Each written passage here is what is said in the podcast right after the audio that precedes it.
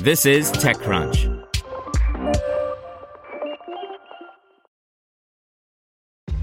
This episode is brought to you by ShipStation. You know, some things take a lot of work, like sending little robots to far off distant planets. And just as that's challenging, so too is running a successful e commerce business, especially when there's so much to do. So I want to introduce you all to ShipStation. Now, I love using ShipStation because of its easy to use dashboard, which makes managing orders and printing labels a breeze and super smooth. Oh, and the customer service is just out of this world. It's exactly what you need to help grow your business. Sign up for your free 60-day trial at shipstation.com slash technews. That's shipstation.com slash technews. This podcast is supported by Tools and Weapons, the podcast hosted by Microsoft Vice Chair and President Brad Smith. Each episode features insight you won't find anywhere else from the center of the conversation surrounding emerging technologies like AI. Right now in the podcast, you can hear a special episode where Brad Smith lays out Microsoft's vision for a vibrant marketplace driving the new AI economy.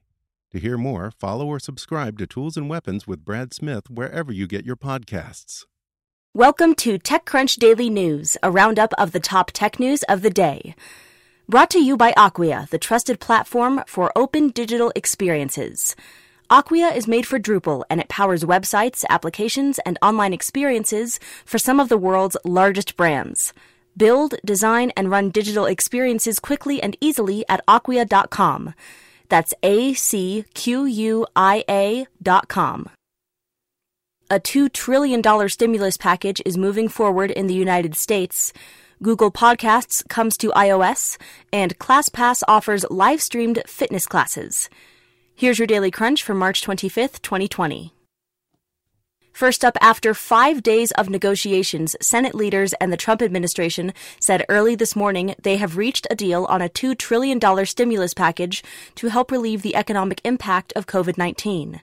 The deal, which includes sending $1,200 checks to many Americans, still needs to be approved by the Senate and House of Representatives, but the stock market was already rising yesterday as reports came out that an agreement was imminent.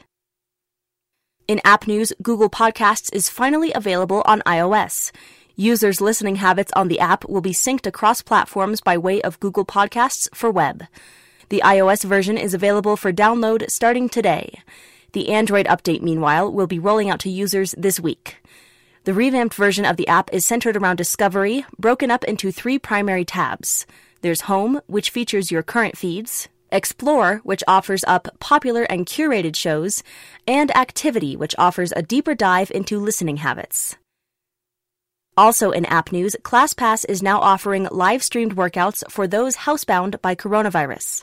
The fitness platform that connects gym goers with the right studio slash fitness class announced that it's dusting off its shuttered video product in the wake of the coronavirus pandemic with tweaks. The company is allowing studio partners to set their own prices, date, and time, and share a link to the streaming platform of their choice for their class. In gaming news, Second Life Maker has called it quits on their VR follow up. SF based Linden Lab announced today that it has sold off assets related to its virtual reality project to a small, little known company called Wookey Search Technologies, which will take over development of the title. Linden Lab will continue developing and maintaining Second Life, and some of its employees may be joining Wookey. The game studio had already announced layoffs last month. In entertainment news, a new annual survey taken before the current COVID 19 crisis led to restrictions of movement in much of the United States suggests good news for Amazon, continued dominance for Facebook, and continued growth in podcasting, but little change in streaming. To read this article, an Extra Crunch subscription is required. In e commerce, Amazon warehouse workers organized to demand PTO, and coronavirus clinched it. This particular group of Chicago workers was fed up with the company failing to provide paid time off or vacation it promised to part time workers. They organized, Amazon resisted, and the coronavirus acted as tiebreaker. And finally, Reliance Jio, a three and a half year old subsidiary of India's most valued firm, Reliance Industries, may have attracted the attention of an American giant, Facebook the social conglomerate is in talks to acquire a 10% stake in the Indian telecom operator, according to a report in the Financial Times. The size of the deal, the paper said, was in multi billion dollars. That's all for today. Check back weekday afternoons for more from TechCrunch or go to TechCrunch.com. To hear everything you need to know about the week's top stories in tech from the people who wrote them, check out the TechCrunch podcast, hosted by me, TechCrunch managing editor Darrell Etherington. Each week, we go in depth on two or three of the week's top stories from in and around the startup ecosystem. And I'll be joined by the TechCrunch experts who covered them. They tell us why the news is so important and what they think matters most to you, our listeners, whether you're just interested in tech or that's where you make your living. New episodes drop every Saturday morning, so be sure to subscribe to the TechCrunch podcast wherever you listen to podcasts.